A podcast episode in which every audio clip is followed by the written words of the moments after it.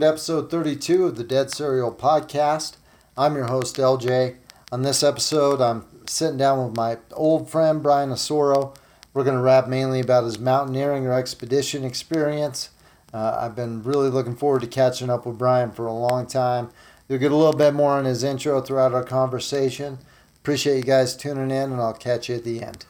Bryan, what's up? John, Little John, as it were, LJ. Good to see you again, dude. It's been forever, dude. Uh, it has been a minute or two. So maybe we recap. Uh, I know you through Salt Lake City hardcore scene, high school days, yeah. for forever back when Yeah. ninth, tenth grade, whatever. 25 years, damn near. Insanity, old bastards. Correct. Never thought I'd say I knew anybody for 25 years. Now you know a lot of bodies. Correct. Greg, I've known for 34 years. Greg Christensen, what's up? Yeah. Pick it up, Big Daddy. Hope the integrity show was good. Oh, that's right. You didn't go. Oh shit! Neither did LJ. Real cool, guys. Glad those tickets went to use. and the booth. Seventy-five dollars, well spent, dude. I could have lit it on fire. At least would have been entertaining. Sorry, Chad. Sorry. Next time, Blade. So what the fuck have you been doing since? Fuck, I don't even know the last time I saw you were playing in Emerge from Darkness. Yeah. Fucking wicked sweet Salt Lake City Fuck yeah, hardcore straight band. edge, dude. that was the stupidest thing I ever did. Uh, The was be- band or straight No, edge or well, being friends with all of us or what? no, being. sh- No, let me quantify this and put a fine to fine fine point on this. Being straight edge while doing a m- small tour. it would have been way funner if we were drinking. Were you vegan or vegetarian dur- during that tour? Uh, I was coming out of being. It was. I just stopped being ve- vegan, and then on that trip, I stopped being vegetarian. I had like chicken nuggets from McDonald's. So you started eating a little Correct. bit better towards the end. Correct. Well, maybe not better. Yeah, I wouldn't go far as to bit better, but There were more I wasn't eating dirt and grass anymore. But there were more options. Correct. That's all I'm trying. I'm trying to be cordial here. Oh, I appreciate that. Nothing but love for the vegan listeners. So what, what the what the hell, dude? What have you been doing? Ah, everything. Graduated high school, Graduated high school. moved out of Sandy, Utah. Moved out of Sandy. Lived in Seattle for seven years. Nice. Been back in Salt Lake for a decade this summer. Uh, been married once before on my second marriage, which is way better the second time around. Uh, Godspeed. Correct. God willing, this one will last longer. Well, actually, it's almost lasted twice as long. So, Nice. Even you better we- say what's up to the wife. Yeah, if you're Mary Beth, up the thank you. one. yeah. No props to the first one for sure. Fuck She's her. I bananas don't even know who she is, Yeah. but whatever. exactly. God, what else? Everything. Uh, what are you doing for work? I have now just changed jobs. So I was at a company called Cisco, so a technology company. I was off and on with them for 16 years. There was a brief period a while ago that I was at a startup, but I've been back or was back for seven years, and I quit a month ago and have now gone to um, a company like resell Cisco and other technology companies. Um, somewhere I never thought I would go in my career, like just the partner reseller community, something that was never interesting to me. Uh, but a guy that I've worked for a couple times before, this Australian guy, Jared, um, he gave me a call and it was I was talking about that I was kind of looking around for to do something different and said, well, if you're looking at something different, why don't you come over here and you know be the sales leader for the whole like western half of the U.S. And I'm like, Kind of a big deal. Okay, so uh, get to build a team from scratch. I don't have anyone working for me right now, so get to build a team from scratch, which is awesome and exciting. Uh, get to work for a boss who's been awesome to me. Um, and this company that's based out of Ireland is a bunch of super cool dudes that are just all about taking care of the customer at all expenses, up to and including their own, even if they lose money on taking care of customers. So they've got Just retain the client. just retain the, goal. client, do what's best for them, and whatever that looks like. So they've got a hell of a lot of integrity, and customers love them, and so I figured, why not give it a shot? Yeah. So uh, last week, week before last was my first uh, first day. Damn. So just figuring it out. New gig, Yeah, new role. Well, that's new fucking job. bitching. Yeah, What what else? I mean, I, I want to get to obviously Right? What, what would you refer to it as? Mountaineering, expeditioning. Sure, weekend warrior. weekend warrior. A little bit more than that. But I don't want to jump right into Yeah. that. Uh, so, what, what do you get up to now that I think you had a seven year goal, right? Seven summits in seven different, or right? Seven summits in seven different continents. Yep. So uh, Seven Summits is getting to or is the tallest point on every continent. Um, and how you define a continent is a little bit squishy. If it's geopolitical, if it's an island, if it's uh, where the boundary of of them are. But there's generally speaking seven well accepted continents. Uh, and then this particular goal was to try to get to the top of each one of them. Nice. And finally did three years ago.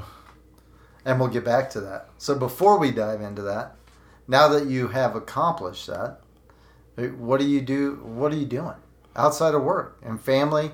Family got a two and a half year old who's batshit crazy. He's awesome, full of energy, and certainly a story I can tell because he had an interesting uh, entree into the world. Uh, but yeah, being a parent is way harder than any mountain I've ever been on and anything else I've ever done. Love Bear, who's the name of our son. Uh, love Bear, hate kids. Seriously, Bear? yeah, That is the best fucking name for a little boy I've ever heard, dude. it's pretty awesome. And if we get into his story, I'll tell you why particularly I picked his name. Let's roll with it. Why? Um, That- That's perfect. What- So- what natural parlay into that. So Bear um, had an interesting uh, entry into the world. Mary Beth tried to do her best through the whole pregnancy of, you know, eating as good as you can and exercising as long as you can, and just doing all the the quote unquote right things. And um, then her labor started to get a little bit more gnarly.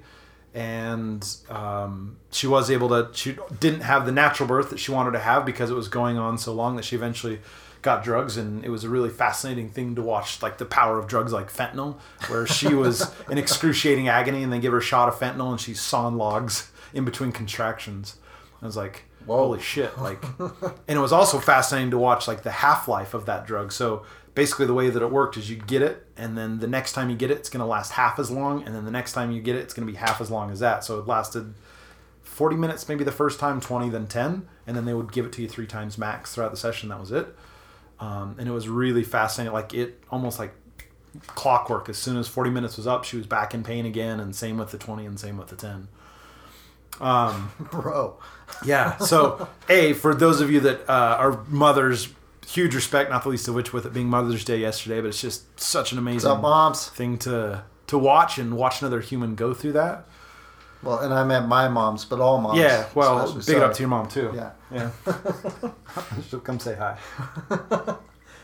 and um, yeah, at, at some point it was starting to look like there was challenges getting him out because he it turns out he kind of had like his arm tucked behind the back of his head and it was keeping him from coming out and it was starting to get to the point where she pushed so hard that his heart rate would drop and almost stop um, because of the position he was in so they're eventually able to get him out um, and the, the closer they got to him coming out, the more people started coming in the room.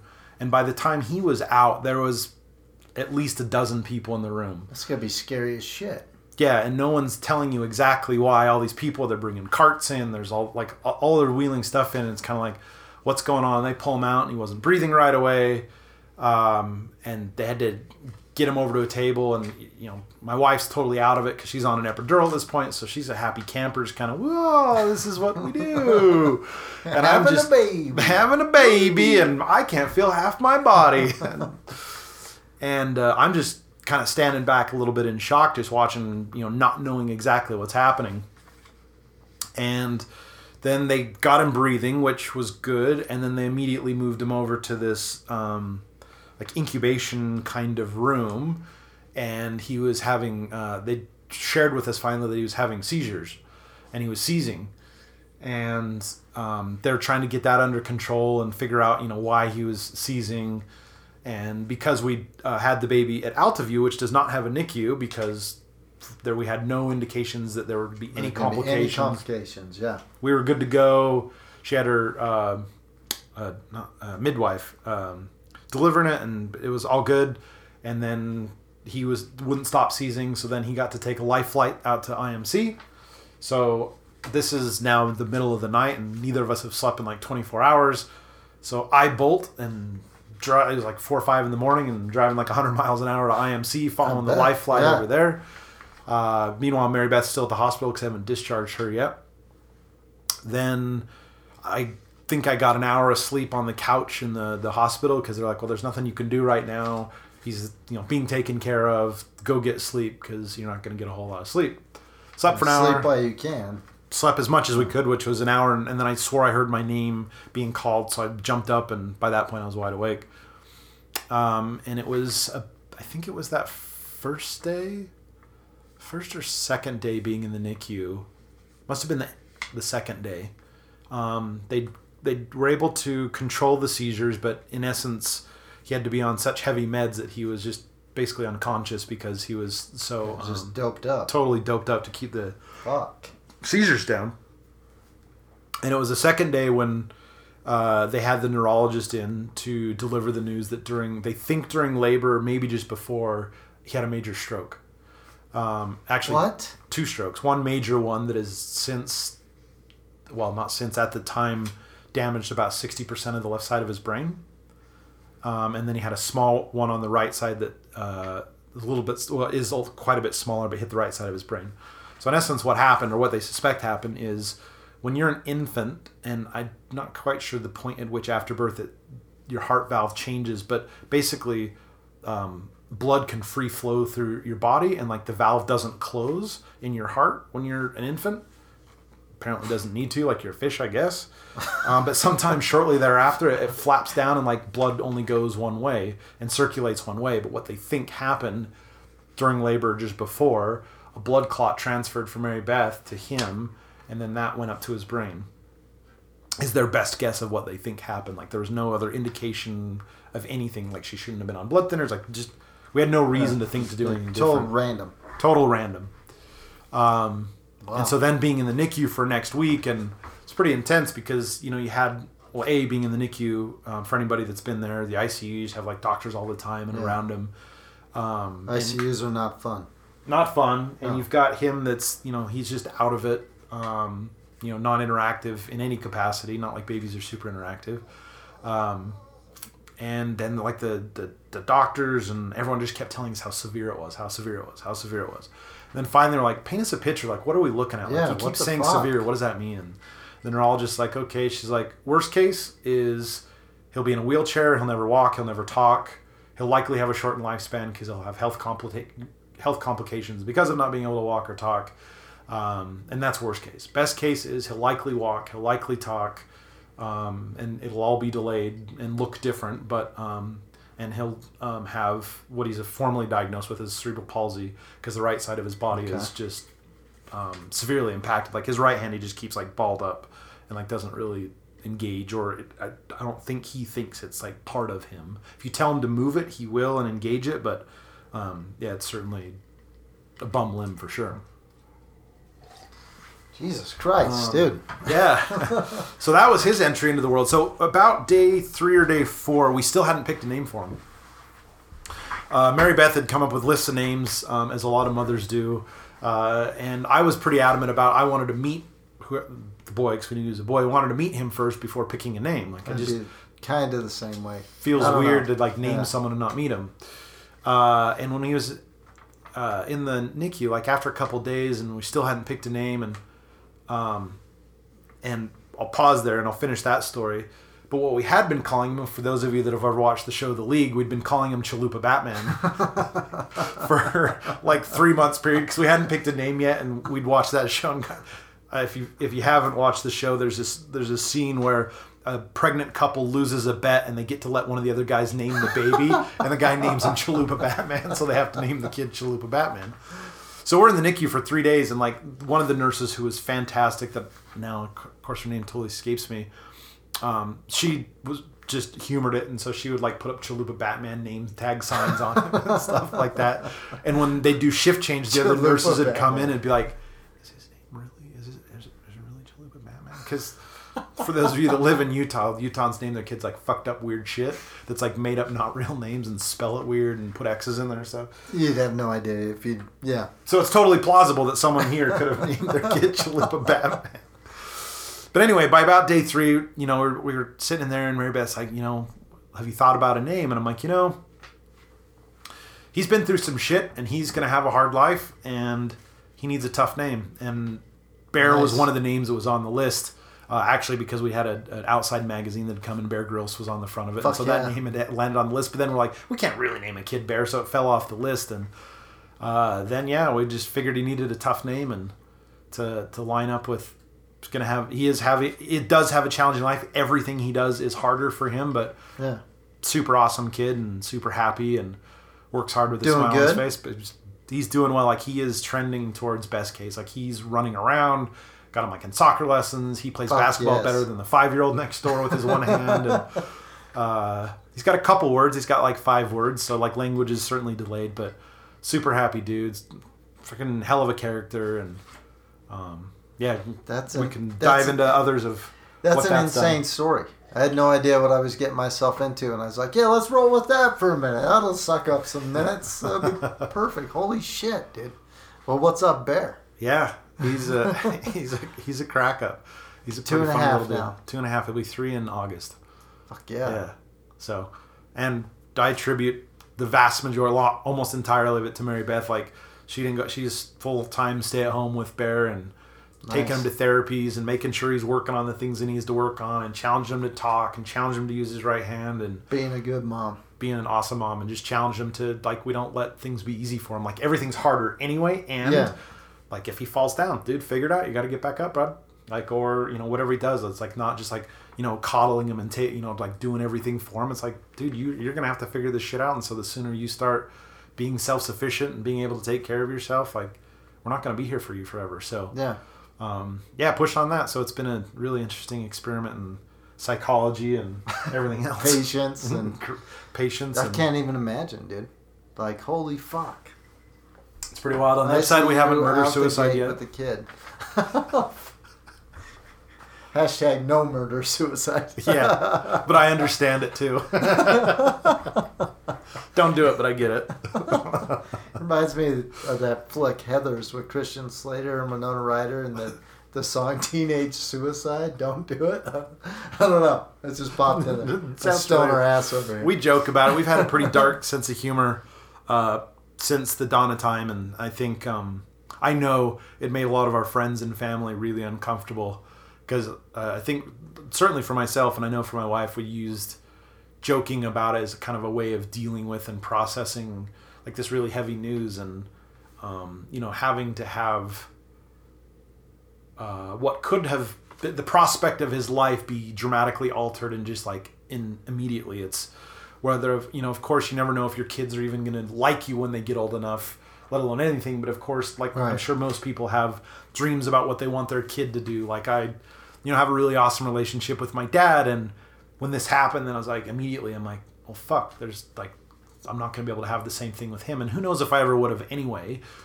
because he may have said, you know, "fuck you, dad," and not been your friend, which is certainly possible. But just like to have can that always kind of- happen. still could happen. Yeah. Uh, but to have those things just kind of like taken away and like just not knowing, like, is he going to have to live with this his whole life? Is he going to be able to have a job? Is he ever going to be able to like find someone meet, who loves him? Meet Like, abroad, fall in love, totally. and get married, all that shit. Yeah, I mean, I'll take him to a brothel if I have to. I think he'd have fun in Bangkok. That's a good place. But Careful of the Thai boys out here in Bangkok. yeah, you gotta you can't even just check their Adam's apple. Sometimes you get them shaved.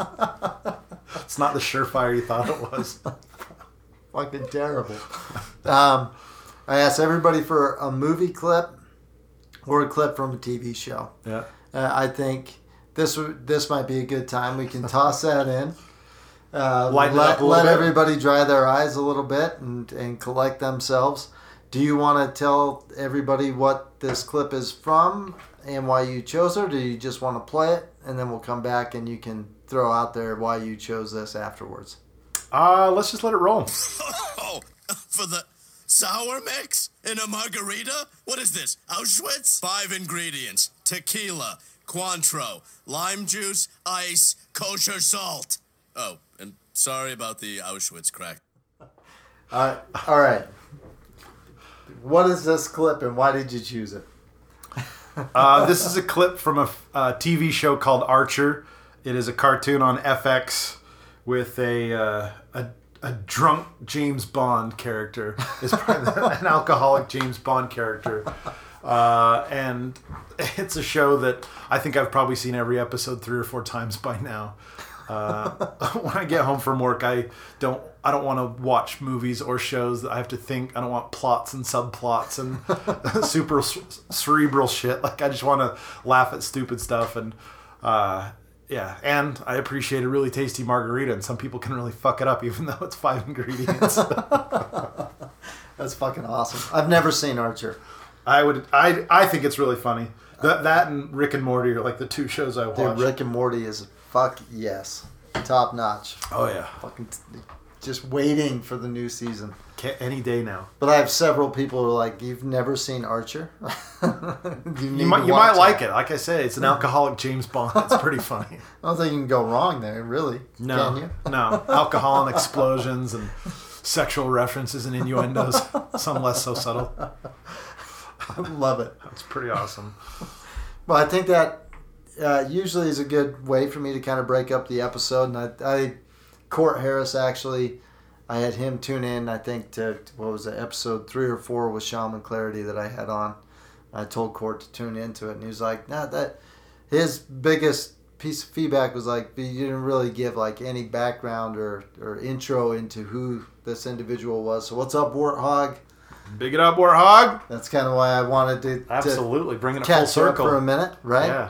But uh, I think on the image I put for this episode, uh, mountaineer extraordinaire, which I was like, it rhymes, but it doesn't. That's close rhyme. enough. But uh, and I sent that to you, but we kind of mentioned it already. Seven summits and seven continents in seven years. Pretty close. Eight years is about. It would have been done in six, but I had to go to do one of them three times. Holy shit.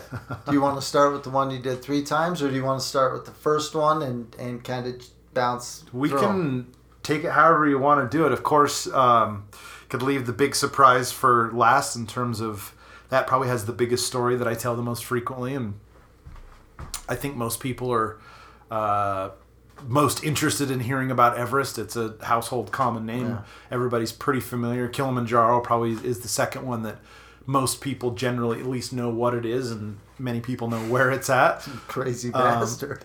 Um, but uh, Everest is a household name, so that one generally draws the most intrigue from folks. Um, but yeah, if I rewind the clock, it all started with a, a buddy of mine, Brian Dickinson, who has also written a book about his climbing Everest because he went um, got snowblind and was blind on the summit and had to descend alone um, and get back down the, the mountain.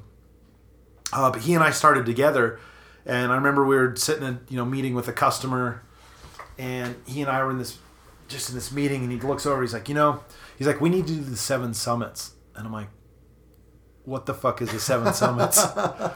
he's like, it's the seven summit, you know, it's it's the tallest point on every continent. I'm like, dude, I hate hiking. I hate hiking. I hated hiking in Boy Scouts, and I would get sick on camping trip because I just wanted to come home and Air I fucking hated it. Sick. Yeah, like I made myself puke out of a tent once just so I could get out of the week long trip.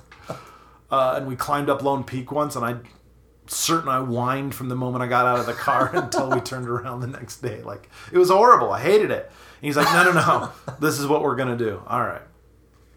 So probably no uh, no option. He's just he's just like we're gonna do it. I'm like, this. Uh, fuck it. All right, need something outside of work to do, and uh, you know I'd done a bunch of studying and certification things for work, and you know I kind of looked at that as you know, hey, I did this mental thing for a while. I thought, or this psychological challenge or mental challenge, and now it's time for a physical challenge. I want to see like what I'm capable of doing. But when I really started on it, I thought it was going to be more of a yeah, again, seeing what I'm physically able and capable of doing.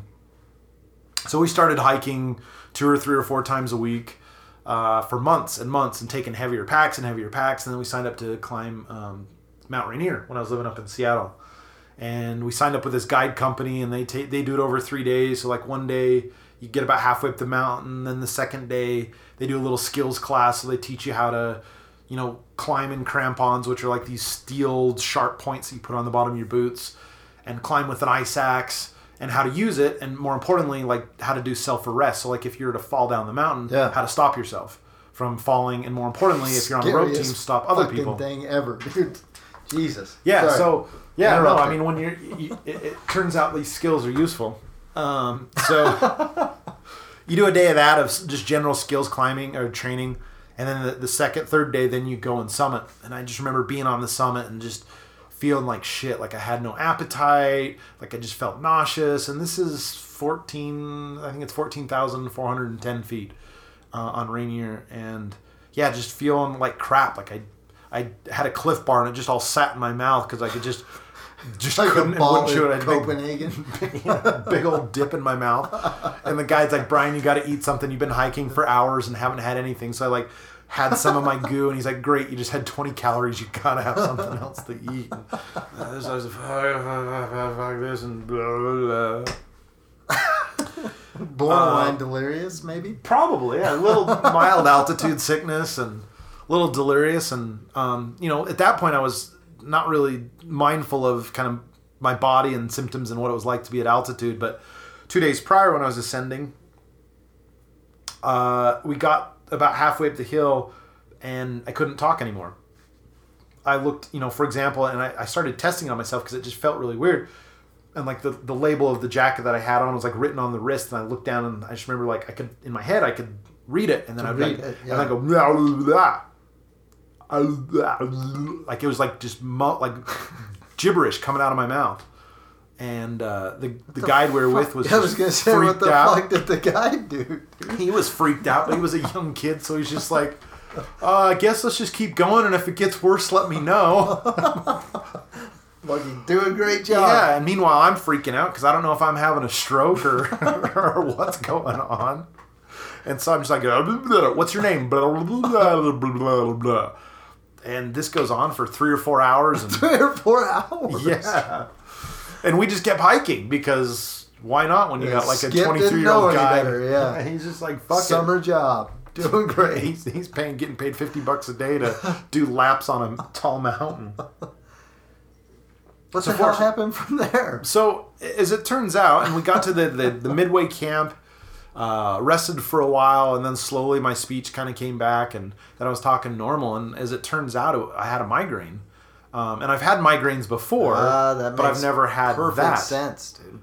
And what? And then, but later, I was still kind of freaked out that I'd had a stroke, and I was talking to my mom, and she's like, "Oh yeah, that that's happened to me. Like I, I used to get freaked out because it would happen, and I'd, you, the kids were home, and I couldn't call your dad to like tell him what was going on. I'm like, it would have been nice at some point to know that you've had these symptoms because I was Yeah. convinced I had Oh, a stroke. I'm, I'm well aware of migraines, and especially my dad's side of the family. I get some brutal fucking migraines, dude. Dude, they're horrible. But I didn't they? even think about that. I That's did, weird, Didn't though. even that cross my mind. No headache, just lost Just- capability of speech. I've had it twice since, but yeah, it's uh, three times since. But it's and now I can like tell like if I have this weird this weird feeling, I'm like, oh, here it comes, and then it's like lay in bed, and then I'm like, See, mine's always more the sound and light sensitivity and brutal headache. fucking grinding headache in just one part of my cranium. dude, Like, it's never the whole head. So- Really? But anyways, yeah, when you were talking about migraines, fuck migraines. yeah, fucking migraine. Um, but anyway, so we summit, get back down the mountain, just have this long experience. We had like a 14 hour summit day, which isn't super, which isn't atypical, but we had a little bit of a longer one because a little bit of nasty weather. Um, and we got down, we're having burgers and beers, and my buddy's just like, so, and we're just like, oh man, my feet hurt, my back hurts, oh, everything. That wasn't that cool. Like, it oh, was this fucking sucks. terrible. and he's just like, so would you do it again? And I'm like, fuck yeah. Nice. And it's just kind of from there on out. Uh, yeah, that was the first taste of it. And then I did like this week long mountaineering course where we were, you know, on Mount Baker and just, you know, learn crevasse rescue. So we all got to get in a crevasse, we all got to get pulled out, we get to pull somebody out of a crevasse, learn like all these And different Crevasse is that metal stretcher that you see. Ah, no, so a crevasse is- educate so- my dumbass. so uh, the brief pause for education. Uh, a crevasse is uh, generally when on especially these bigger mountains they've got glaciers that are moving down the mountain, and so when the glacier peels apart, it'll create these gaps in the glacier, and those are called crevasses, and these can be you know sometimes a couple feet deep, and other times they can be hundreds of feet deep, depending on how thick the glacier is and where it is on the mountain. Oh shit. And the worst part about crevasses is, you know, when it snows in the winter, you'll often get enough snow that it'll build a snow bridge on top. So you can't see them sometimes when you're walking across them. Um, and then you'll punch through the snow and then punch through, which is why in these big mountains you generally climb on a rope team so that if one person punches through, then the rest of the team can stop and then get them out. Fish them out, literally. Fish them out or pull them out. We learned how to build all these pulley systems, which now, of course, in my life depended on it, I couldn't rebuild, but or if someone else's life real actually depended on it. Gone. Yeah, sorry, I'm Don't need that anymore. cutting the rope. But I'm only down here ten feet, cutting the rope.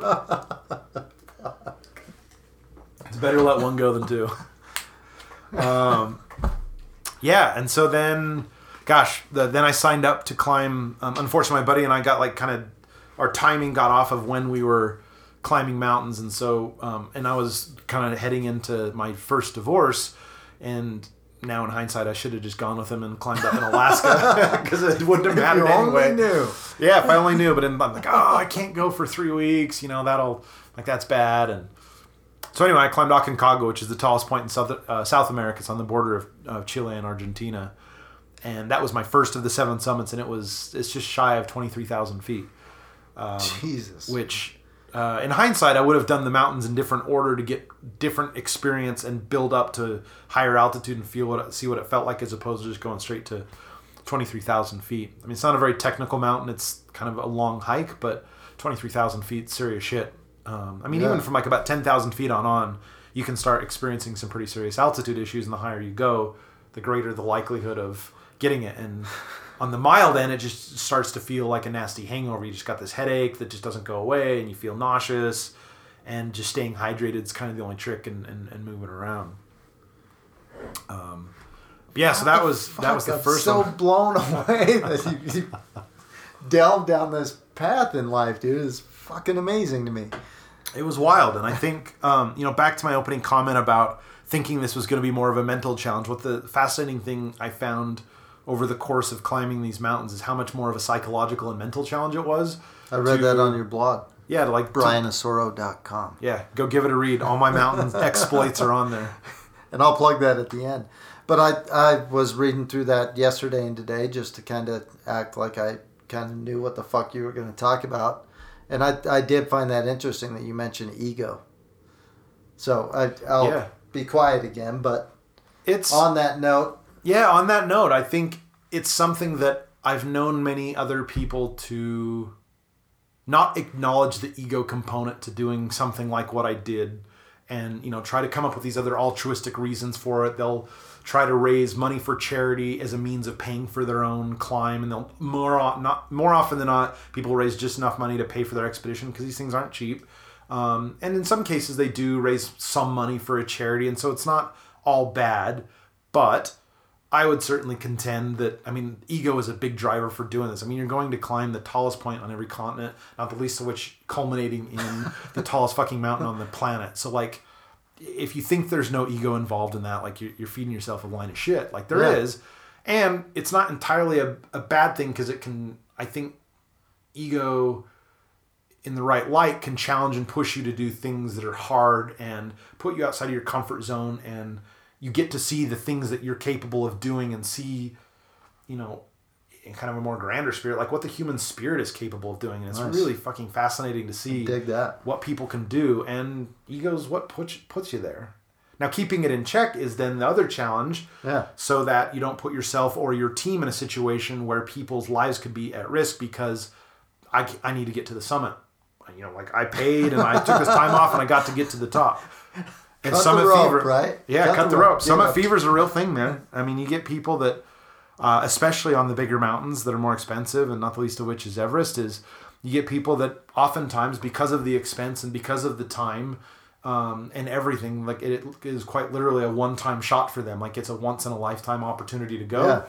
and therefore, the closer they get, the more likely they're gonna push themselves beyond where they should if they're sick or if there's bad weather or I mean, it's a big part of what happened in '96 for the Into Thin Air is you get these people that are just hell bent and determined to get to the top because that's what they came here for. And Yeah. God damn it, we're going to get to the That's what we paid for. this is what I paid for. You know, Yeah. I can't take this amount of time off again. My family won't let me go. You know, any number of reasons why. Understandably, it's a once in a lifetime shot, but it really puts uh, people in a pressure cooker to make really bad decisions, um, and put those around them at risk as well. Your entire team. How the fuck do you get in that headspace?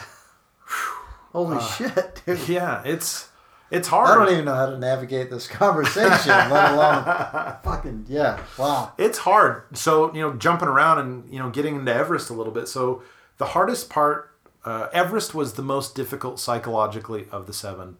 Full stop. Um, because even though I did a rapid ascent, which I can uh, describe in a minute, I was still on the mountain for six and a half weeks. So being on the mountain for six and a half weeks, and oh by the way, my son that I talked about earlier, my wife was pregnant with him when I went.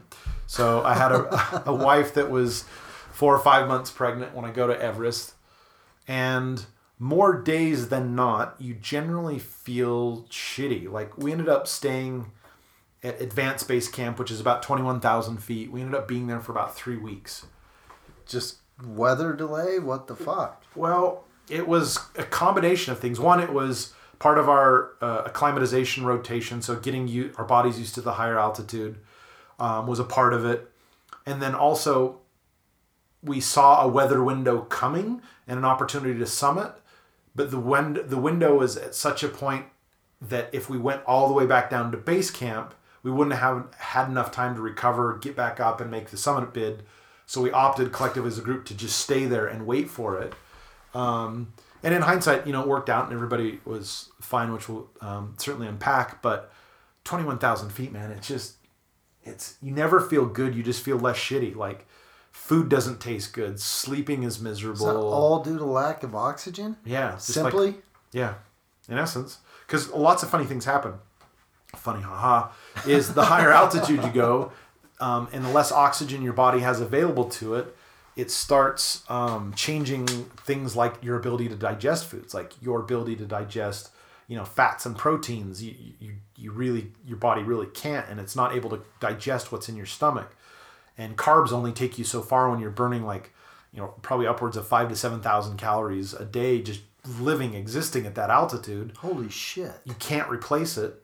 Number one, because your body's not digesting it. Number two, you just don't have an appetite. Like food doesn't, nothing tastes good, no matter what you eat. Nothing tastes good. It tastes bland. Um, and it's really fascinating. Like your body, in essence, starts eating itself. Like you come back skinny fat. I think I lost 17 pounds of muscle mass while I was on the mountain. Um, yeah, so 17 pounds of muscle mass in three weeks. Gone. gone.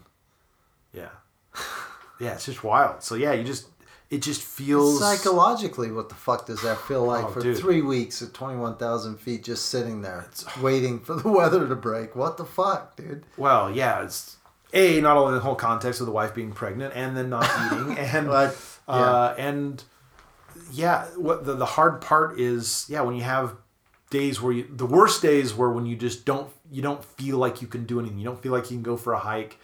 And then you just kind of, at least for me, I just death spiraled on these conversations with myself of, well, if I feel like shit, then I can't go to the, do the acclimatization hike, and if I can't do that, then I'm not going to be ready to go for the summit, and then, Yeah. you know, then my whole trip's over because because I feel bad for one day, and it just it just happens on trips like that. Like there's going to be a lot of days where you just feel like shit, and other days you're going to have great days, and your teammates are going to have bad days, and keeping your head in the game when you feel like shit more often than not, and you're laying in a tent sleeping like shit and you wake up and you feel like you have the worst hangover you've ever had and it's like why am i doing this? Why am i not sitting on a beach in fucking Why am I not at home with my pregnant five wife. month pregnant wife?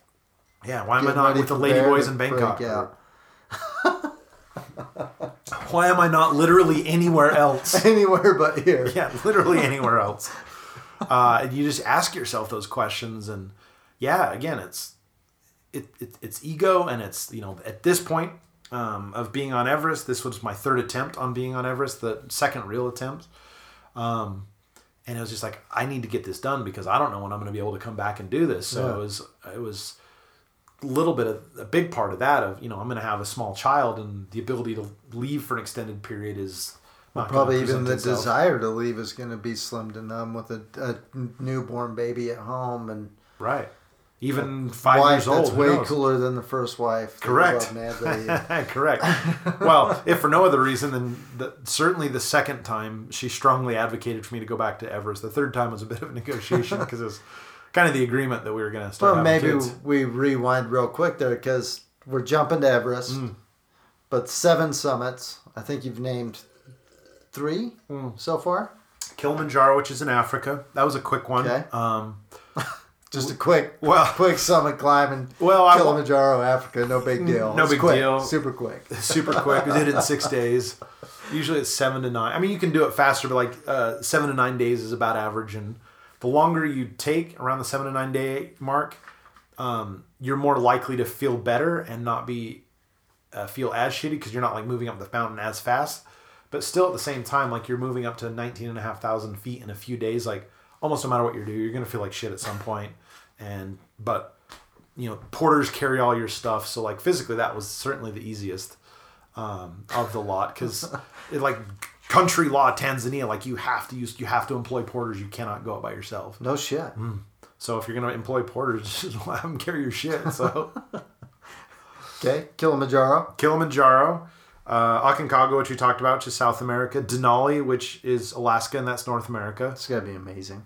It was. I mean, all of them have to be gorgeous. dude it was um, such an awesome trip in so many different ways one i was with a crew of my homies so like we joked that it was lots of laughs with a little bit of climbing like we were just talking shit making mom jokes for three weeks straight i think our guides wanted to choke us because they're so fucking sick of hearing about your mom um, just having these incredible views Dog friendly fo- podcast, right? they'll be all right tommy will say i don't That's your English bulldog. It right? is because in our house Tommy? we na- name our dogs people names and our people dog names. Tommy and Bear. Yeah. fucking love it. the other dog we had was Winston, so Yeah, um, I think I actually did meet Winston at I least so. once. I'm gonna say you probably did. At least once, maybe. I'm gonna say yes. Okay, I'm interrupting again. It's all good. That's three. Uh, so Denali, one, Uh, Denali. fucking beautiful, amazing experience. Yeah, with the friends, we had great weather up until summit day, so it was like blue skies, just seeing like these amazing glaciers and this just incredible landscape of these just super intense jagged mountains and the glaciers coming down off them and just and yeah, being with a bunch of your homies talking shit for days uh, was awesome. Physically, it was the most difficult because on that one, you carry three and a half weeks of stuff all on your back all at once. So we had about a 65 pound pack Damn. and then another 45 pound sled strapped to us for three weeks. So physically, it was certainly the most um, challenging. And there was a couple days where it's just like, oh fuck, I'm done, I'm done, I'm done, I'm done, I'm done. You had like two more hours or whatever to go, and you just left foot, right foot, left foot, right foot, and then you're just like counting footsteps. You're like, okay, I'm gonna count to 100. One, two, three, four. All right, I'm gonna do it again. One, two, three, four. Because otherwise, you just go bananas. Then you focus on how bad it sucks. So that was, you know, some of these other interesting things about these mountains is learning how to uh, deal with deal with suffering and like be in pain for a prolonged period of time or discomfort Physically and mentally. being wanting to be done just like wanting Yeah. to tap out and like it's just i mean it, it was an option but it's not an option. Like you got to keep going. Like we got to get to the next camp. You got the whole team dependent upon you've got group gear in your bag so you can't just stop and be done. Like you just got to keep going and You're not turning around. not turning around because that means everyone's turning around. And we're not fucking turning around because goddamn we paid to be here and climb the goddamn mountain. So yeah like you, you just you get to deal with discomfort which interestingly trans transferring back into real life is it just puts discomfort in a whole new light. Like things as simple as uh, i remember the first really long flight because for a long time i was doing a lot of global travel for work one of the first really long flights i have sitting in coach and i was just like dude this is nothing this is awesome and i remember one before that i'd taken i was bitching like oh it's uncomfortable i can't get you know I can't No leg room. no leg room Chair barely reclines. and then this is like, oh, dude, this is, this is 10 hours. I can do this all day, every day. This is easy. I'm sitting. Um, so, yeah, like reframes a lot of things in life from uh, suffering to, you know, like the value of teamwork. And as cliche or cheesy as it sounds, like when you're on these mountains, especially, you know, the mountains like Denali and a couple of the other, well, lots of big mountains, is you're often on a, a, a rope team. So, your life in some regards is quite literally in the hands of those around you and reciprocally And their life is in yours for sure. Yeah.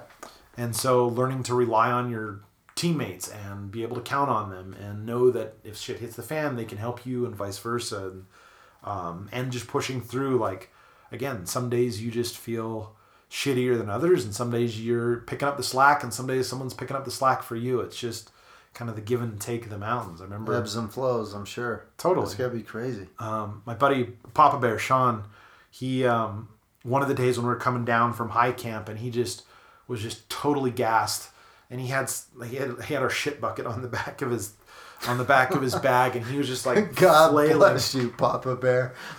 He was flailing all over the place, and like he just like couldn't do it that day. So like I grabbed a bunch of shit off of his backpack, including the shit bucket, and just strapped it to the back of mine. I'm like, all right, let's go. And it's like that was a day I felt good, and Nice. I was able to pick up some slack that day because there was other days where I couldn't, and you're dragging ass, but you still got to move. So, um, so that's Denali, um, Going on number four. uh, Elbrus, which is in Russia, and what they count is the highest point for Europe because it's on the European continent. So again, back to the how do you define a continent? Right. because some would contend that Mont Blanc is uh, the highest in Europe. So Russia, right? Elbrus is in Russia, and it's on the border of Russia and Georgia. Um, so a little contentious part of the world with Chechen rebels that a few years prior had blown up the the ski lift on that mountain when Putin was going to be in the area as like a way of rebelling against the Russian government. So it's a little hotbed of Yeah. uh, the world I would say so. but it was serendipitously uh, that was shortly after Russia had annexed Crimea, so their attention was on Ukraine. So a lot of the military was actually out of the area, so it was easy getting in. It it, was worked out for you. yeah, no stops, no Yeah. nothing. I've had friends that have been bribed until on None. the No stops. Hold on. That's fucking Nothing. crazy. no stops, no passport checks, no bribes, no In Russia. in Russia, nothing. it was the, one of the easier trips I've ever had, and I was prepared for the worst because my buddy that. I started this thing, he and his wife ran out of money paying people off, and they were threatening to take their passports, and and they they had no more money, and Yeah. like they he Holy thought he was being fuck. funny taking a picture of one of the soldiers, and the soldiers came and smashed the camera, and That's not funny. well after it is. That's kind of scary as fuck. Right? Yeah. So I was prepared for. I'm like, oh, dude, and I went by myself. Um, so I was like, oh, dude, what's this gonna be like? And fortunately, like it was smooth sailing. Like I say, thank God for invasion of Ukraine because the military was distracted. Sorry if you're Ukrainian, but it was cool for me. All right. That's four. Going on to five. Uh, Elbrus, Kilimanjaro, uh, Carstensz, uh, excuse me, uh, well, that's debatable. Um, Kosciuszko, which is uh, the tallest in Australia. And that one is quite literally a joke. It's like 7,000 feet. You take a ski lift about halfway up the mountain, and then it's a What? 45 minute hike to the top from there, and you're up there with grannies and Tevas. so we brought a backpack full of beer, and we're drinking on the summit. but it's technically the tallest point in Australia. Yeah. So that's six. I Uh, hope the Bears were Fosters. yeah, That's, readily not, that's not racist, is it? Against Australians? Yeah, fuck them. They're white. Oh, Uh, fucking cons, anyway. Uh, by the way, my first wife was an Australian. Uh, might be sense a little bit of bitter Yeah, little fucking bitterness there. looking back. fucking convicts. I took a shit on the summit. Uh, then uh, Mount Vinson, which is the tallest point in Antarctica, which was an interesting experience of Antarctica? Mm-hmm. what? yeah, The fuck have you been doing, man? Holy shit. yeah, the things you do when you decide to fucking sign up for weird goals when you hate doing the object. That's fucking badass, though. It was really cool. Isn't It's it? uh yeah, you fly to the southernmost point of Chile, uh, which Punta Arenas is the town, and a lot, and then there's another side on Argentina where a lot of cruises because people can cruise to Antarctica. To see the, the fucking emperor penguins and stuff like Yeah. that, and to say that you've cruised to Antarctica. Although uh, the Drake Passage can be pretty intense, um, but you fly on this crazy Russian cargo jet that during the summer these guys are like taking off in Africa from gold mines and like getting shot at. Like these guys are hard motherfuckers that fly this plane. The Indiana Jones theme music Oh, is going it's on in like my, my brain right 1976 shitbag machine. It just has like a jet engine in your ear for five hours, and they hand you earplugs when you get on, and then your uh, your meal on the plane is a bologna sandwich and a, a coke. That when we did the math on how much it cost to ship stuff, I think the coke cost like 35 bucks to ship and get onto Antarctica Holy shit! because this flight they charge this flight is cost 250 grand to run this flight um, on this plane at least that's how much they charge and um, they've got to have enough gas to do round trip and the weather's got to be good enough to do round trip in one day because there's no gas refueling in Antarctica and once they get No stuck shit. they get stuck as it turns out so they have to be able to get back out the same day but I mean you fly when you're flying in like you just see these for literally thousands of miles. Like you just see this wide expanse of like ice and nothing, and like these mountains that have never been touched by anybody. and that's on the outer perimeter of the flat disk we live on in the solar system, right? Yes, yes, it stretches all the way around that flat bit of the earth. Oh, Jesus Christ! Yeah, I had to throw a flat Earth joke in there. I'm sorry. It's Antarctica, right? it is Antarctica, man. I mean, it is technically on the edge. It just wraps around. Yeah, we didn't fall off the edge of the earth, surprisingly. That's weird. I was fully expecting it any minute. it's like a waterfall or something. yeah. Uh, but it's it's cool because at least for the next, and I can't remember when the treaty ends, but it's a treaty. Uh, Antarctica currently is administered by like thirty-seven or forty-seven. Don't quote me on that. Countries uh, that more or less have created this treaty of how Antarctica is going to be treated, um, and one of the which ways in which they only let this one commercial operator fly down there or operate down there, and all trash, everything has to be brought out to- which is cool I would hope to the so. extent that something's kind of a pain. Like if you're walking between your campsite and let's say you accidentally spill a little coffee, you got to go out and scoop it up and melt it down, and then you like you ship the coffee out. And then there's like these de- designated pee holes that if you get pee around the pee hole, scoop it up, melt it down, fly it out. Like everything comes out. Everything, comes out That's fucking insane. which in the moment is mildly annoying. Uh, but it's awesome because then you just see this pristine like, Yeah. part of the world that is looks like nobody has ever touched it. Unfucked by man. Unfucked. There's no there's no permanent fixtures, uh, nothing. So it's just ice for hundreds of miles, and you land at um, it's called Union Glacier is is the camp that they've built down there, and that's the ice is like nine thousand feet thick. So you're like nine thousand feet above sea level when you land on the ground uh, in Antarctica because the ice is so thick. Jesus. Um, yeah, so you get to have this, I mean, just super cool, pristine experience. And um, yeah, that, when they do the prep, like the safety briefing before you fly, they just really stress the ability for you to take care of yourself and really look after cold injuries because that flight comes and goes once every three weeks, period. So, like, if shit hits the fan, you got to be able to take care of yourself for you're on your own for three weeks. It's like there's no Jesus. emergency evacuation. Yeah. You're not getting out of there if something No. happens. So, You're not walking to the Hilton or Marriott down No. the ice get pack. your pillow fluffed or going to Walgreens to get some Advil. Jesus Christ. So Antar- Antarctica's number five or number six? Uh, of the ones I've rattled off, I think that's six.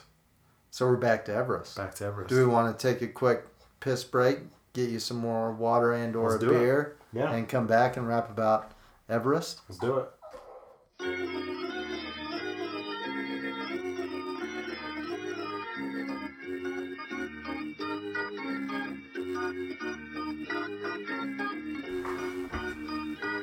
So that was number seven. Number seven. No, this is number. This is number seven. This is number seven. Jumped ahead of yourself a little bit there, buddy. Yeah. Mount Everest. Mount Everest. So you mentioned you had a couple attempts, Yeah. So two, three attempts. the two real attempts. The first attempt was um, I attempted on the south side in Nepal, which is where most uh, it's the most popular route to attempt. And if you've seen the movie Into Thin Air, that's where it was filmed, and that's where that event took place. Was on the south side. So I did get to walk through that ice fall that they showed in the movie. Is Damn. while though sensationalized a bit is fairly accurate depiction of what you get to walk through is it's this portion of the mountain where the glacier is going over rock and it's moving at about three feet a day. So you get these big chunks of ice that can be the size of a house or a car, and they're moving all the time. So it's also why it's not uncommon for those things to sometimes collapse while people are in it. Holy in shit. Ice uh, ice fall, which happens. Um, it hasn't happened for a couple of years, um, but it does happen, and it's also when you see like the ladders crossing the big crevasses, and you see like drops hundred feet. Um, you get to experience all that, which uh, is intense. yeah. So, I, uh, I would imagine that it yeah. could, that it could be. It- it's, well, this, well, the advantage actually, you often go up through the ice fall in the middle of the night, and the theory is that you're going in the middle of the night where it's colder, where in, in theory the ice should be colder and frozen and not mobile. There's really kind of no evidence to that. It's just that's how people have been climbing, so that's how teams continue to climb. But the psychological advantage is when it's dark, you don't really get to see what's around you except in your immediate purview, so you don't get to see what you're walking through. So psychologically, it's actually kind of nice. And then when you come back down, it's daylight, and you get to see what you walked through, and it's like, holy shit! Like yeah, you see these big seracs of ice that are like could come off at literally any moment, and they're the size of a house or a car. Um, Holy shit! Are they uh, elevated above you or you're kind of hiking you? in What between it and like above them, and like it's, Jesus Christ! Yeah, and the route changes every day. So there's this group of Sherpas that are called uh, the Icefall Doctors, and their job throughout the season is to keep setting the route through the icefall, and they're like resetting and changing the ladders and ropes and stuff like virtually every day through the whole season. Um, so What? people can hike through it, yeah, safely navigate this part of the summit. presumably, until it isn't. Uh, but the first attempt was uh, it was cool because you get to go to Nepal, which is awesome, and you get to trek through the Khumbu Valley, which is a really special place in the world, um, and is where they believe that um, Tibetan Buddhism came into Nepal by way of the Khumbu Valley four six hundred years ago. So there's lots of monasteries as you trek into base camp. So those That's are gotta be- super cool. So fucking amazing, dude. Yeah, I mean, it's just really cool to see, yeah, these monks that are still living on the side of the mountain in this monastery that's been there for hundreds of years and um, almost, I mean, literally almost in the middle of nowhere, although now you get all these trek people coming in to climb mount mountains or whatever. Yeah, but still, that's it's got to be a pretty magical and special place. Yeah, it is. And It's, with your goal and what you're trying to achieve, it, I can't even imagine what that's. It's got to be surreal, dude. Yeah, it is. And there's uh, a monk who's uh, now passed away, but this guy, the Lama Geshe, his name, his, he was a Lama and his name was Geshe. And he was the guy that you always had to go visit to get blessed before going in to climb the mountain. You went and talked to him, and you went into his little like monastery house hut, and he's got like pictures of all these like a world flat class climbers and just all these people over the years that have gone and climbed you know Everest and you know come back and see him. So his room in, is an experience and then yeah, kind of getting your blessing from him of getting safe passage on the mountain, whether it works or not, is still a cool experience. And There's Um, probably something to it, but that could just be me. well, there's lots of people that have been blessed and been killed. So, uh, oh, hey, all right. so Way to humble me and Yeah. bring me right back down to earth, dude. it's a great idea. It makes you feel good when you're leaving. And we can get back to the original Everest blessings and um, talk about the, the forewarning they had. But um, over the course of this trip, the group that I was a part of, um, I say the team vibe got toxic. Um, and it was really by way of the guide that we had. Uh, was really starting to get nervous with one of the members of the group, this uh, Dr. Manoj, who's a total stud, one of the nicest humans I've ever met on the planet. He was attempting for his second time, and he had kept meticulous notes of what his performance and feeling was the first time he was on the mountain. Like when he would trek from village to village, like what his heart rate was, like how long did it take him, how what was his feeling, and so he had all this data about his first performance Yeah. and shared it with him, and you know basically said hey i'm a slower climber i'm a slower dude. Is, is this going to be okay? And they took his money and let him on but the guide it made him really nervous. And so as we started going further and further you know we were still not even at base camp yet um, he started really giving the guy a hard time about how slow he was. And then he tried to pull us into it by telling us that it was going to be a safety hazard for us. Like, oh, guys, when you're going through the ice fall and this guy's going through slow, it's going to be a safety hazard for you. And like, really trying Oh, to get us to like kind of like gang up on him. And, Yeah. and like it just got worse and worse and like it, it was like he was really being just mean with him and it was clear that the guide was just done guiding everest like i think it was his ninth climb with the company It- and he was in his mid to late taking 50s its toll, and he was fucking done. and I get it. Like, and he was afraid Yeah. of the ice fall, and I and I again I get it. Um, and like hell, half the time he had satellite internet for some of the trips, so he was just like planning his kite surfing trip to Thailand when we were done. So like he was mentally not in the game. The guide. That's gonna be fucking terrible. It's it's terrible and it's terrifying. Like here Yeah. you have this guy that should be instilling um, a healthy sense of respect for the icefall is one because it is a very dangerous objective hazard. Like as I was talking about earlier, you have these big chunks of ice moving three feet a day that can that do collapse all the time, and you Yeah. could be there. Um, but it's a necessity if you want to climb the mountain on that side. On that side, so it just got worse and worse and worse. And like the team was like kind of getting coming apart. And we did our first rotation up to Camp One, which is almost twenty one thousand feet. And we were going up to the ice fall. And once we got to the top of the ice fall, I started coughing up blood. But it turned out that it was just my throat was agitated from uh, the altitude and the dry air and, and stuff. It wasn't anything serious like pulmonary edema or anything. It was just my, my throat was agitated. But for me, uh, that was the icing on the cake. Like once we got to the top, we we all collectively decided we wanted to turn around and back go, go back down to base camp. And me and two other members of the group just like sat in a tent and just like spilled our guts to each other for like four hours about this experience we were having and what it, what it was like. And I had just gotten engaged and uh, one of the the lady uh, Trudy who uh, ended up summiting with eventually amazing woman. She's got like six kids in her mid fifties, like done marathons. She'd also done the seven summits. She was feeling uneasy, and this guy John, and we just decided, you know what? Fuck it. Like we've got families at home, we've got friends at home. This mountain is always going to be here. Yeah. Like this doesn't feel right. It doesn't feel good. It doesn't feel safe. And so we pulled the plug and went home. We and the guide, he seemed totally blown away by it, but he just was totally oblivious. Went back to planning his kite So surfing give him a trip, and bird as you walked off the fucking mountain. basically went back to Kathmandu and went home and pulled the plug on the trip. Jesus Christ, that's the first attempt. That was number one. Uh, number two was the year. Let's see, that was 2013. 2014 was when they had the big. Uh, no, that was there was like 12 people killed in the ice fall because it collapsed and people were in it. I remember hearing about that, and I'm pretty sure it was something you posted. Um, that was the year before. So then the year I so then my second attempt, uh, I got to base camp on the north side, uh, right when there was a 9.3 earthquake that hit Kathmandu.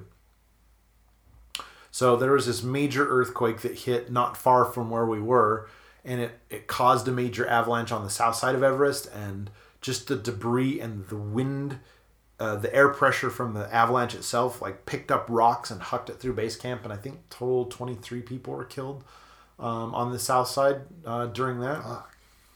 And we were, we had just got to this is I'd switched sides on the to the mountains. I was on the north side and had come through Tibet, or at least what people like to call Tibet. Um, that's fucking China. Um, and we had just gotten there, sat down, and it, like it felt like somebody was just shaking the table for a minute, and everyone kind of like looking around like, who's fucking shaking the table? And then eventually it dawned on everybody that it was an earthquake, and you stand, and then it's just like this waving, undulating feeling that it's for those of you that have been in an earthquake, you certainly know, but it's the most unnatural, unsettling feeling I've ever experienced uh, to that extent. And you're just standing there, and we where we were was in this big basin, and as it turns out, was fairly protected from rockfall and things. But at the moment, we didn't know that, and you're just standing there, and basically you're just staring at each other, like terrified. accepting your fate, like. You can't run, like there's nowhere to run. Yeah. So you just stand there and just like stare at each other, like, is this it? Like, is the is the ground gonna open up? Because oh, it's just this big, huge like wave feeling coming through the ground. It's like, is the ground gonna open up? Is a rock? Because you could hear rocks coming down off the peaks that were Holy near the base, shit, You're just listening to that, and it's like, the fuck. Gave me fucking chills. you're just staring at each other, and some people are crying, and this guy Charlie, who is um, uh, this vet that had lost his leg and was going to climb as an amputee, he just he, he almost had like a smile on his face, like fuck it, you know, nothing you can do. Good More point, Charlie. Yeah, exactly. Like, let's do shots. Uh, and short, and then you know, settle down, and then we were able to actually uh, turn on the radios and hear the south side of the mountain. So we were, as the crow flies, twelve miles away from the south side base camp Okay. in Nepal, even though we're on the Tibetan side. Uh, but I mean, man, it was just you just heard chaos. Like you heard dining tents getting turned into like ERs and people like triaging folks that had been smacked by boulders flying across you know camp, and you're just listening to them talk about finding bodies and just like just sitting there and going, "Holy shit!"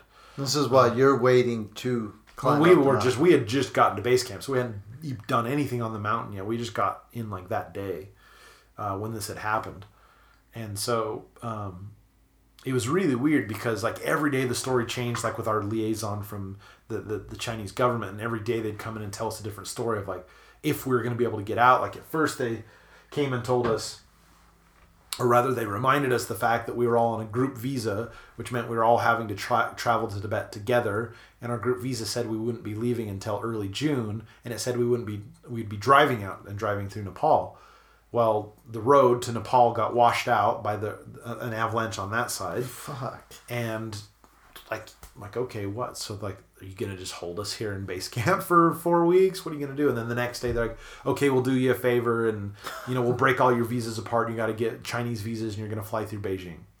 And then the next day it was like you're gonna do and then eventually one day they said okay you're you guys are flying out of lhasa which is the capital of tibet. Like you're flying out of lhasa tomorrow. Like you guys got to go now. And it's like a two day drive to to lhasa from base camp and you're leaving tomorrow. yeah, and you're leaving tomorrow. So like basically, we just drove like 18 hours straight. Because the funny thing is, is uh, on the roads in Tibet is be, there's um, you can't drive faster than I think it was like 20 or 30 miles an hour, and then they have checkpoints um, every 50 kilometers. Jesus, dude. So you have these checkpoints. So what a lot of the drivers would do is they would drive like a bat out of hell between the checkpoints, and then about ten minutes away from the checkpoint, they'd pull over the side of the road, and then we'd just sit there for a half hour, because they would time you between checkpoints, and then based on how long it was, you know, if you're going twenty miles an hour, you should Yeah, get there in an hour. So instead, they just drove like a bat out of hell, and then we stopped. So it still took us an hour. But we drove super fast in between and then stopped. And then he went out and fucking drank six Red Bulls and smoked a pack of cigarettes. And then we got in. 30 minutes and got back on the road. Jesus yeah. Christ. but they basically relaxed all those and let us just fl- drive out of there as fast as we could and to get to Lhasa and then we at that time we flew back through Kathmandu and like it was just so sad because um, just the bureaucracy that exists in that country in particular and in many uh, third world countries they just couldn't cut through the red tape to hand out aid so that by the time even we got there this is four or five days after the earthquake Yeah. there's just like pallets and pallets of aid just sitting on the tarmac at the, the airport because the government couldn't get out of its own way to like let it get distributed like they wanted to It's be just fucking sitting there. it's just literally sitting on the tarmac some of it being food that was just rotting because Yeah. they couldn't or wouldn't get out of their own way like they wouldn't let these That's ad agencies do anything yeah it's fucking ridiculous and then they try to of course blame everybody else and they want to just make sure it's controlled and it's yeah just bullshit like bureaucracy Fucking baffled yeah on that. um, so that was attempt number two. So that one didn't really count. Um, but turns out travel insurance is a really helpful thing. Uh, so when an act of God happens, travel insurance refunds 100% uh, of what you pay Holy for a shit. trip. And as you already mentioned, it's not a, a cheap trip to venture to Mount. Everest and yeah. I mean, independent of anything, I mean, when you start unpacking the expense is, you know, it's not uncommon to be on the mountain for eight weeks. So to be to have eight weeks of breakfast, lunch, and dinner, and Yeah. snacks, food, and then have the gas and stoves to cook said food, and have tents, and have I mean, just like have that stuff for that long a period of time is Just just to be safe and be safe. efficient and effective. Totally. And Yeah. to get the shit there, like to transport it, like just all the logistics that go into just the event itself, independent of what companies charge. Um, it's just it's just not cheap when you think about being somewhere for two months and um, having groups of people, and it's just yeah, it's just it's a logistical Nightmare. acrobatic feat. Like it's amazing that they're able to pull it off in some ways. Like yeah, all the shit that they've got to have and be there and tested and make sure like gear is safe and when you're using oxygen, making sure that they're filled and that they're the regulators are used, like just everything. So there's just so much to it. Um, I wouldn't even know where to begin, and rightly so. I haven't done shit to prepare for reaching the summit on Mount Everest, dude. So third um, attempt. So third attempt was travel insurance. Travel kind of kicked in, saved your ass, gave you the opportunity to actually go and finally go accomplish the seventh. Totally. Um, so a couple highlights from the third one. Uh,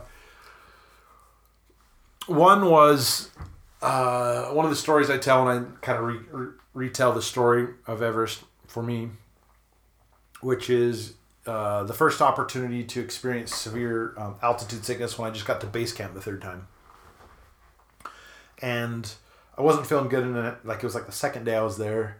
Wasn't feeling good. Was throwing up my lunch, throwing up my dinner. Um, and then, you know, try to go to bed, but like I was just feeling worse and worse and worse. Um, and then we checked uh, my pulse ox, which is basically checking the amount of oxygen that's flowing in your in your blood. And when you're in a hospital and at sea level, you should be between 99 and 100%. Like your blood should be totally saturated with oxygen. And if you're in a hospital and it drops below 90, they generally start getting nervous and put you on oxygen. Like if you're in a hospital here okay. at sea level, they'll intubate you and like put oxygen and you're on that. So uh, mine dropped to 68%. Holy um, shit. And generally, if you look at Wikipedia, unconsciousness happens around 55 to 60 percent. Um, so mine had dropped quite low, and then I had, as a result of that, I had the consequence or the privilege of taking some pretty serious meds that you get for altitude sickness. Uh, one of which is called dexamethasone, and it's um, used commonly in the mountains for um, what's called cerebral edema, which is when your brain swells at altitude and it keeps your brain from swelling. But where it came from was like cancer patients that had brain cancer and to like to relieve the swelling in their brains. But now it's pretty, it's fairly commonly used um, in climbing mountains for that reason. So I got to take some of that. I got a shot of that. Um, I got uh, what else did I take? Diamox, which is a pretty common and pretty mellow altitude sickness pill that anybody going to kind of any altitude can go take. Um, and then slept on oxygen for the first night.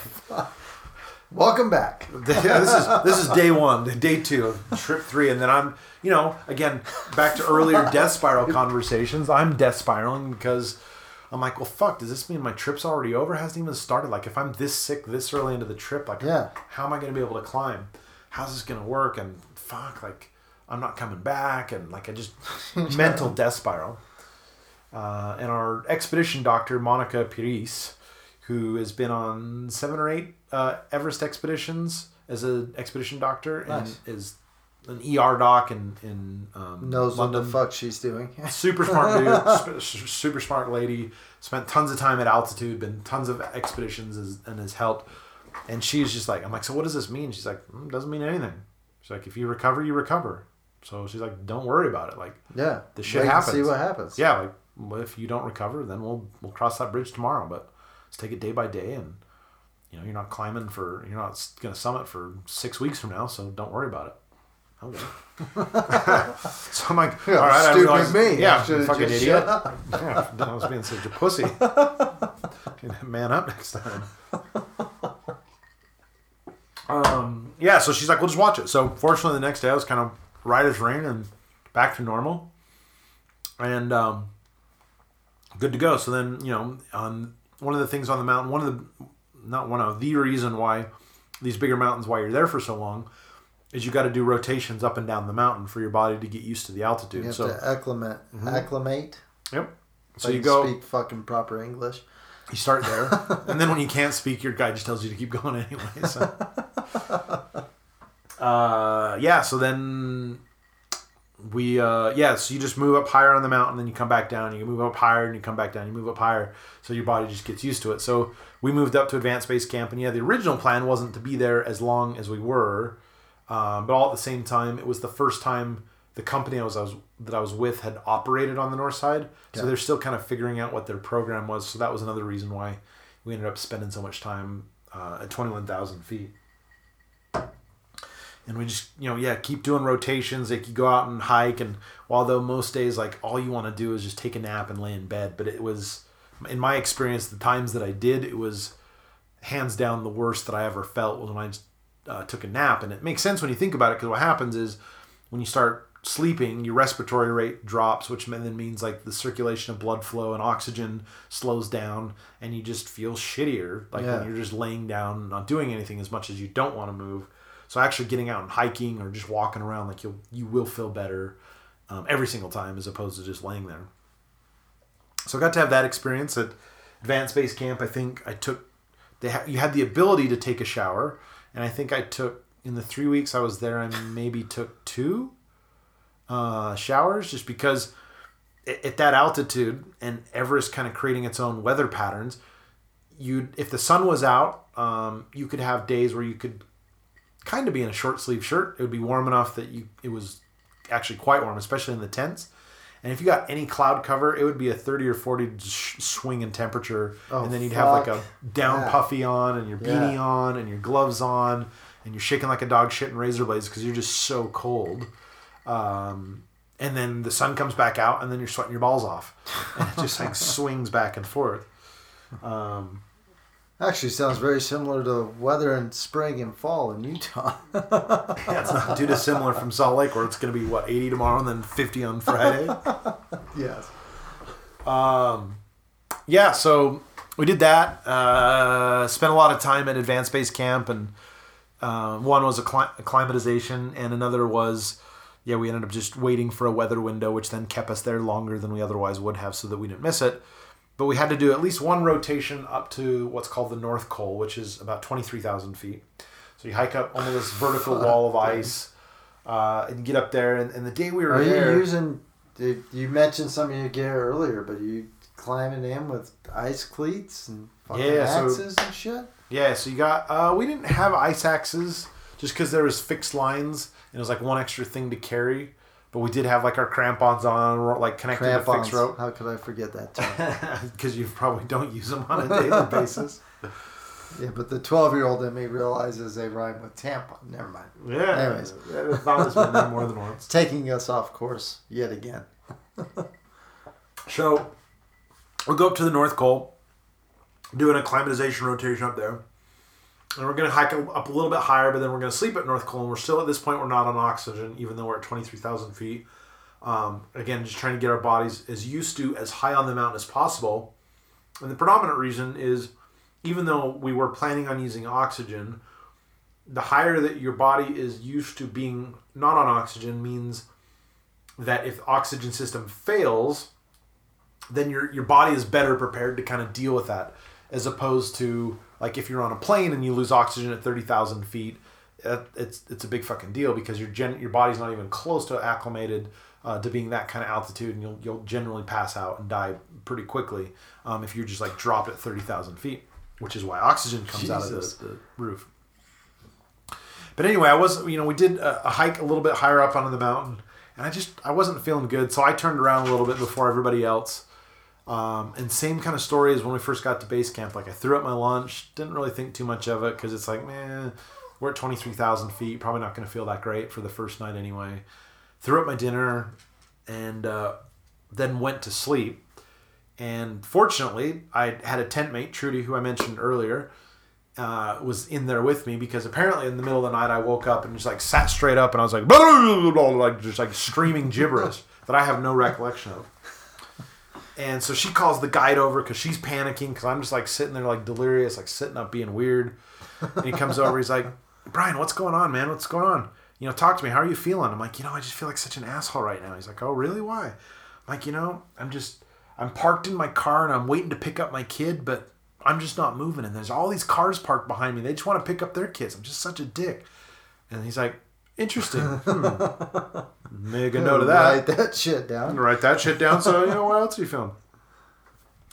So he brings out the little pulse oximeter to test uh, how much you know where what my blood oxygen saturation wa- was, and recalling from earlier in the conversation, you know at sea level you should be about hundred percent. And like I say, if you're in a hospital and you drop below ninety, they generally freak out and put you on oxygen. Uh, I dropped to at least forty four while sitting in this tent. Um, and when I told my doctor when I returned, when I was getting a, a checkup or a physical, he just shakes his head. He's like, "That's just right before I often pronounce people dead is um, when you're down. What? So what I can tell you though is it's What super peaceful. I had no idea what was going on. It seems like you were extremely courteous in that state of I was just worried about other people, man. I was worried about how I was affecting them. I was pissed them off in my car. So you made it to the summit on this third and final through all this shit, or is there all more? this shit?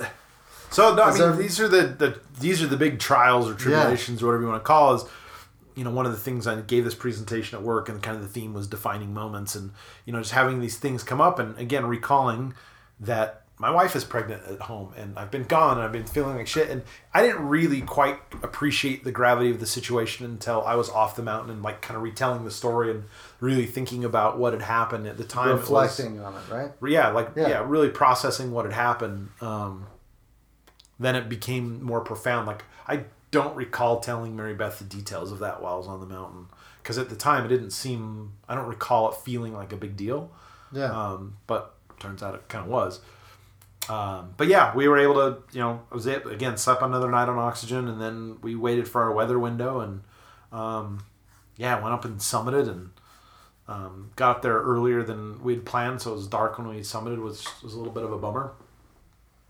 But on the way down, when it's light, um, that's when you start uh, seeing the bodies, and you start stepping over people's hands and uh, bodies that have been there 10, 15, 20, 30 years, and um, again, another thing that you don't really process in the moment because you're just thinking, got to get the fuck down and Yeah. off the mountain is get down I'm as far as you going to possibly be can. one of those bodies. Yeah, and just think like looking around and be like, I'm sure those guys didn't intend to be here, and I mean, it, it, like the mountain can just really get ugly really quick for people. Like your health can deteriorate really really fast. You can get just um, uh, super exhausted or you know cold, and people just sit down and just don't It's get up. just a complete mental breakdown. Totally, like you just give up. Like, and but I can tell you, it's super peaceful. um, but yeah, fortunately, we are able to get down and off the mountain, man, and back home to a, uh, a pregnant wife. Yeah. To and to bear. And ultimately to bear. Yeah. Yeah, the uh, mountain set me up for being able to deal with uh, being in discomfort for long periods of time. Fuck, man. yeah, Bryan, I, I use this podcast as an excuse to uh, to reach out to people that I don't talk to enough. As we get older, we seem to stretch ourselves thin, and we don't always talk to the people that we genuinely care about. And uh, uh, this is a perfect example of that for me to have you come over to my little studio in my office at my house and rap about these seven summits and your time on Mount Everest and I've known you a long fucking time. Mad love for you. You're, you're a Likewise, crazy motherfucker, dude. In the best way. yeah. Um, do you have anything else you want to mention or bring up before we wrap this thing up? Dude, we could still talk for hours because I'd love to reciprocally hear your story and what you've been up to. But no, I really appreciate that you reached out. It was, I was stoked that you wanted to do it. Less that, you know, I really love just talking about myself and more just an opportunity to, to catch up with you and see you again. It's it's been far too long. And to your point, it's it's part of getting older, I guess. Of life sets in and you start doing different things. But it sure is fucking awesome to see you again. Oh, I appreciate that. Do you have any questions for me before we, uh, again, wrap this thing up? No, I don't know. I need to find an excuse to get a beer together now. I think we found one. I'd love to have you back on the one. podcast. Maybe we can focus on uh, particular summits and what those things were. I think my uh, audience, however big or especially small as it may be, it kind of has an idea of who you are and what you've been up to, and maybe that's that's a direction for us to, to kind of get an excuse to hang out a little bit more. But Totally. no, fucking I'm on right board, on, man. dude. Yeah, dude. Shake So good to see hand. Way good to see you. Thank you for coming on. My pleasure. And that's another episode of the Dead Serial Podcast. Huge shout out to Bryan for taking some time to come over, shoot the shit, share that story with us. You can find out more details about his adventures at bryanosoro.com. That's B R Y A N O S O R O.com. You can also follow the companion Instagram account for this podcast at dead underscore serial. I'm going to leave you all tonight with some Pinkerton Thugs. Thank you for tuning in. We'll see you next time.